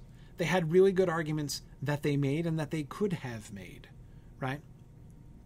Um, uh, you'll remember that there are times when prof strategy seems to be exactly counterproductive, right? Um, yeah, yeah. Um, that's exactly in the end what um, uh, that's exactly in the end what Manny thinks about it, or, or what what Prof suggests. Like, yes, it was deliberately counterproductive. We did not want them to. We did not want to convince them. Whatever he did, Prof had to make sure he did not win the argument. But of course, he still made the arguments, right? The line that he was walking was that they couldn't just lose. They couldn't just throw it. They couldn't be seen to be attempting to lose. If they had failed, if they had gone down ostensibly to achieve recognition of independence and conspicuously failed, like had not even really tried very hard, right? Um, that apparently would not have been enough. They had to fight hard every instance and also lose. Lose while fighting hard. And Manny couldn't have thrown the fight. He couldn't convincingly have thrown the fight because he's no actor, right? So either either most likely had they taken him into their confidence all the way through, he would not have been able to fight hard every instant. Not in the same way. Because his heart wouldn't have been in it. He wouldn't have been able to pull that off. Um, now David is thinking that maybe that Wyo might have been able to pull it off, and I wonder why Manny was the preferred envoy. Um, Prof seems to value Manny's stubbornness because Manny will fight. Manny is a fighter. Wyo's a better speaker. She's a better rhetorician, right? But remember, that's good and that's bad, right? Why have Manny instead of Wyo? Because Manny is less likely to succeed, right? Wyo might have won them over. Who knows, right? Um, they knew. What did they know about Manny? They knew that he would doggedly pursue their ends, that he would bring forth every argument that he knew and say everything that he thought that they told him to say in order to accomplish their ends, what he believed to be their ends, right? That he would present good, solid, logical arguments and that he would fail to convince anybody because he thinks that rhetoric is a null program, right? Um, he's not going to succeed. There's no way. He is the perfect diplomat for this job because he's no diplomat. Again, Wyo is too good at. Remember, she's a great speechmaker. She's wonderful at swaying people over to her point of view. That would have been dangerous. She might have succeeded, right? Yeah, no. There was no danger that Manny was going to succeed. But not only was he going to fail, he was going to fail in exactly the right way. Fail by presenting their argument forcibly, honestly, clearly, championing. He is the, you know, loony among loonies, right? He is the poster child for Luna. And everybody sees that. Everybody recognizes that. And uh, any loony who heard him talk would acknowledge that Manny had done and said everything that could possibly be said. And if, having heard him, having seen and heard him, the earthworms still did what they did, then clearly nothing else could have been done, right? Because that is what ultimately, what is it in the end? The main thing that Manny doesn't understand about the high level approach? You also know that Terra can defeat us. Sure, no projection ever gave us anything close to even money, so don't see why you set out to antagonize. Please, since they can inflict their will on us, our only chance lies in weakening their will. That was why we had to go to Terra, to be divisive, to create many opinions. The shrewdest of the great generals in China's history once said that perfection in war lay in so sapping the opponent's will that he surrenders without fighting. So, on the one hand, their goal on Earth was not to win them over, it was to be divisive, to create many opinions, make them fight, make them disagree, so that at the very least, if it comes to war, the whole world is not unified in that idea. Make it at least. And notice how indiscriminate Prof was in creating multiple different motivations for people to feel divided in their opinions on the subject of Luna, right? Um, some will be uncomfortable about the idea of war. The soldiers are uncomfortable about the idea of war because they don't want to go to Luna and be stuck there, as we saw, right?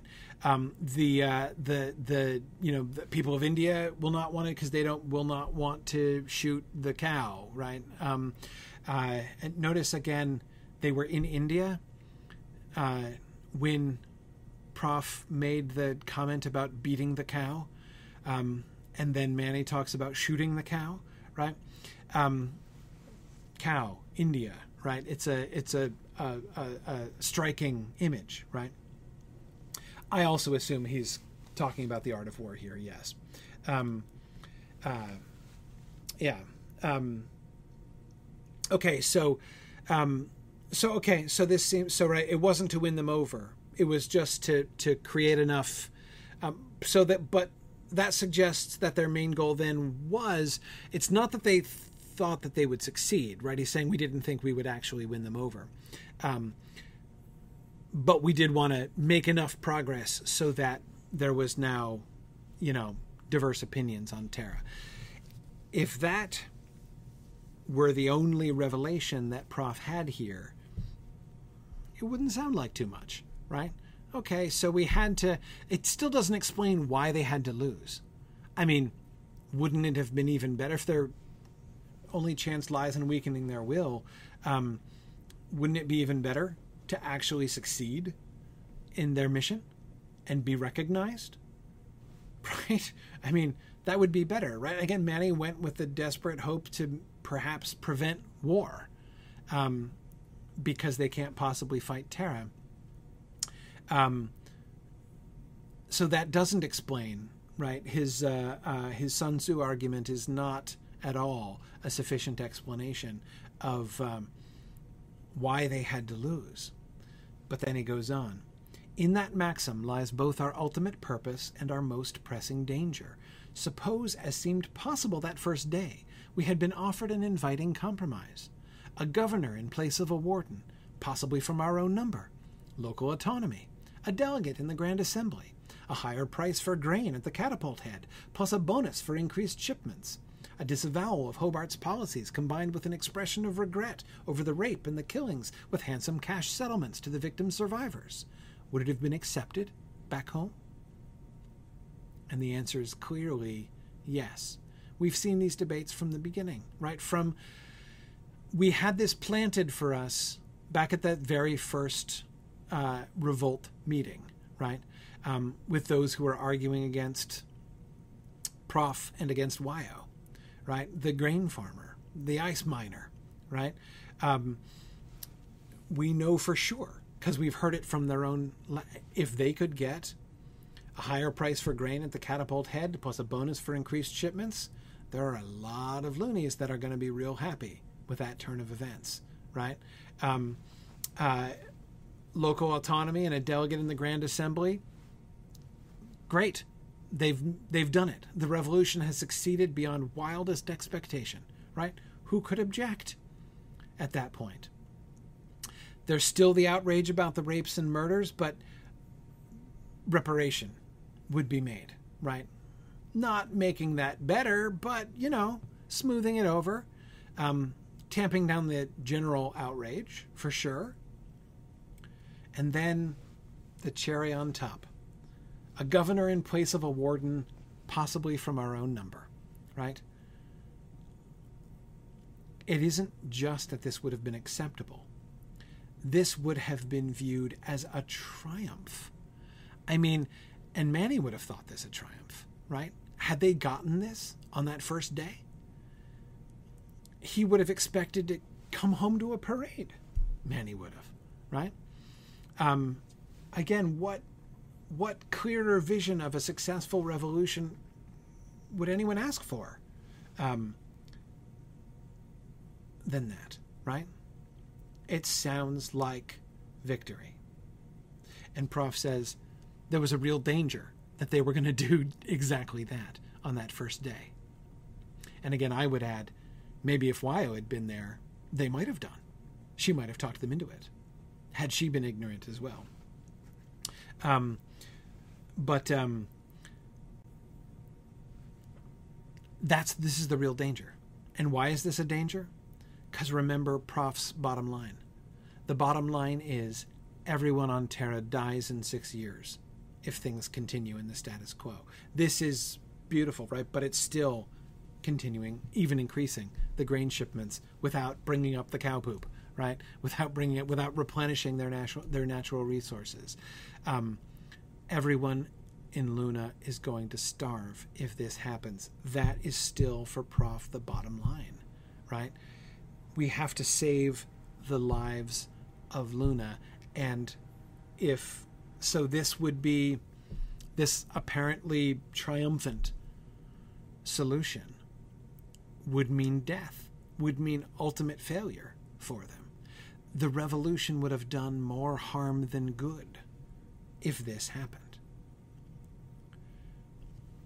So, they have to make sure that what the Terrans, their number, they, at the end of the day, they do care some. It's important. They're trying to sap the will of their opponent to fight. But that's not the primary objective.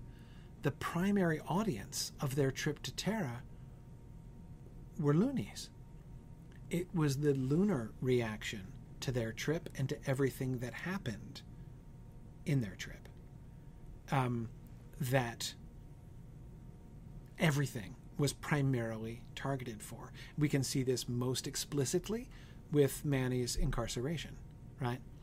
Um, look at look at their look at the look at the Terran attitude towards Luna and your cultures, right? Um, and uh, anyway, it's um, it's awful. It's awful. Um, and they but they had to manage it. They had to manage the outrage. They needed Luna to be and this is why they had to both fight as hard as possible and lose. This is why they needed Manny. Because the loonies will see that he did everything that could be done. And yet the earthworms rejected it. They the earthworms are firmly set against Luna, and there's nothing they can do to avoid that.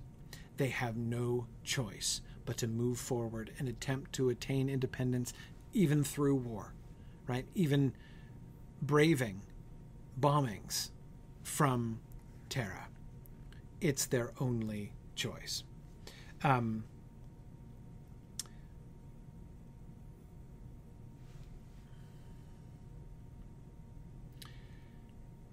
Now, David, I think you're right. David says the one thing that doesn't quite fit here is that Prof doesn't push the resource shipments as hard as he could possibly can in the press.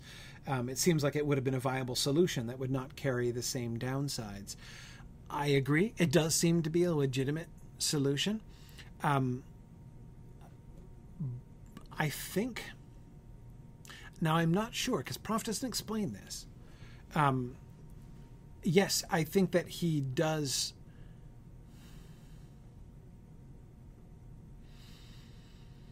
here's all I can tell. Here's what seems to me to be the pattern, David, is that um,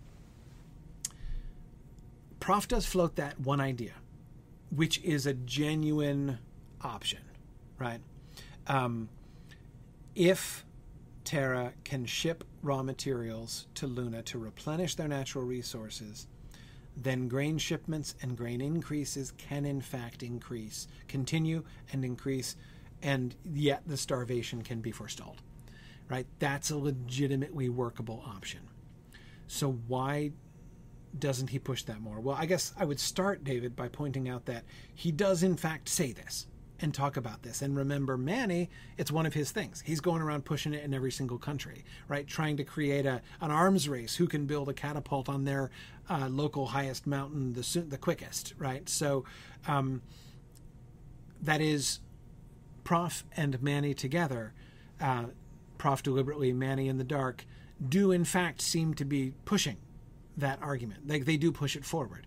But I agree with you, they don't seem to push it as hard as they possibly can. And my suspicion as to why that that is the case would have to be that I don't think that Prof believes in it. I don't think that he believes that it's going. Notice the the weakness of that argument. The weakness of that argument is that it is not immediately possible. It is premised upon them actually undertaking and succeeding in the project of building a catapult, right? It will eventually happen. Within six years? Comfortably within six years to prevent starvation in Luna? That's uncertain. That, that would be a gamble. And that seems to be a gamble Prof doesn't want to take, I think. Um, he's not going to actually try to rest all their hopes on that option. He, he does bring it up, right? They do genuinely push it. We know that they're pushing it genuinely, in a sense, because Manny's instructed to push it. Right? It's one of his major campaigns. Um, but um, but yeah, I don't think in that. I don't think it's a complete. Exactly, Stephen Keen was saying it's not an immediate solution. Exactly, exactly. Um, yes. Um,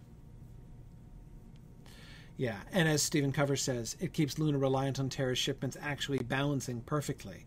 Um, yeah, yeah, exactly. If the if the numbers aren't right or if their shipments are insufficient, it still leads to long term starvation, even if it slows it perhaps some. Um, so yes, it's not. Um, it is a genuine solution. It is a genuine possibility, but it's enough certainly to get enough people, um, especially in India and Great China, hopeful that it is a viable possibility, and maybe we should actually work with, you know, consider actually working with the uh, the loonies to to make this happen. And yet, it's not. Um, uh, it's not really. Um, he can't. He, Prof is not willing to put his eggs in that basket. Um, yeah. And again, we see this is back to the uh, results of uh, his incarceration, right? And so, going back to that from you know after hearing Prof's explanation, we can see the emphasis on this, right? While helped Earthside, greatest good was in Luna. Loonies became more unified over this silly ho-ho than ever seen had ever seen before. They took it personally, and Adam Selene and Simon Jester pushed it. Loonies are easygoing except on one subject: women. Every lady felt insulted by Terran news stories, so male loonies who had ignored politics suddenly discovered I was their boy. Spin off Old lags feel superior to those not transported. Later found self greeted by ex cons with, Hi, jailbird, a lodge greeting. I was accepted, but saw nothing good about it then pushed around, treated like cattle, fingerprinted, photographed, given food we wouldn't offer hogs, exposed to endless indignity, and only that heavy field kept me from trying to kill somebody. Had I been wearing number six arm when grabbed, might have tried. Um, we see the results, right? Notice how this serves to activate all of Luna, right? In their outrage against Terra. They're ready to fight certainly ready to defend themselves, right? And notice not just that it fuels outrage like the outrage that happened uh, over the rapes and murders, um, but defend like the, these alien people, right, are not only are they like invading, not only are they going to try to bomb us, but like they they're going to yeah, I just, like they're hostile to like in a deep, deep level, hostile and repugnant. Um, and uh, but there's more, right? Even notice the um, and Manny seems innocent of this. He doesn't seem to see the larger political implications. Old lags feel superior to those not transported. We've talked about how egalitarian Looney society is, and it seems to be, right? No real attention to background and people proud of their backgrounds, no matter how disgraceful or whatever, right? Um, but there does seem to be, in fact, a social divide between transportees and those who were born in Luna. Um, that there is some kind of friction there, a sense of superiority. Um, old lags feeling superior to those not transported. Um, that divide is being healed, right? By helping everybody to uh, now that the poster child of all loonies is now a jailbird on Earth, right? It it's it's a brilliant uh, it's a brilliant piece of uh, kind of social manipulation, right? It's it's brilliant. It all works really well. Their campaign in Earth was a spectacular success. It failed in exactly the right ways, not to affect Earth, but to motivate Luna. All right. Well, we'll stop there. We're actually relatively close uh, to the end. We get the party and celebration upon their return. Uh, and there are a few things, of course, I want to talk about about setting up the new government. Um, but let's go ahead and move forward. Read the first three chapters of part three. Uh, for next time, you've got a, few, a, couple weeks to do it, right? So class again in two weeks. Um, uh, we'll come back on the what is I forgot already what it was. What is today? The tenth, eleventh, eleventh today. 25th. That's it. 25th of August, we will be back for class. So uh, between now and the 25th, read the first three chapters of part three. So we'll, we'll finish up part two and then start part three uh, for next time. Thanks everybody for joining me. Really fun discussion tonight, uh, and uh, I look forward to entering the TANSTAAFL home stretch here uh, as we move forward. Uh, see you guys after my road trip. Good night now.